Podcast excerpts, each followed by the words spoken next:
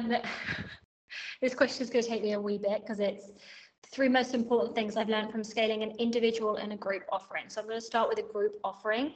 The first most important thing that I have learned from scaling a group offering is that a lot of people um, that have not been business trained, what they do is that they see people on social media are launching programs. So what they start to do is just start launching programs like without rhyme or reason. So they might be like, oh, I feel like doing a three month program. I'll do a three month group program. They do a three month group program, they make some cash.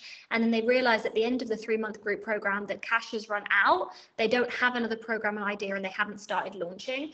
So I think the big thing with scaling a group offering is that you have to have a long term vision. Um, you can really, really sabotage yourself as an entrepreneur by just focusing on like um, dopamine hits, right? Which is how I lovingly call it. So it's like, oh, I'm just going to fill this program or I'm just going to make money today. But actually, as an entrepreneur, you need to think about how can I make money today in a sustainable way that means the money is going to last for the next two years. So for me, the most scalable um, way that you can scale a group offering is an evergreen membership, which is why I teach that in MDB1.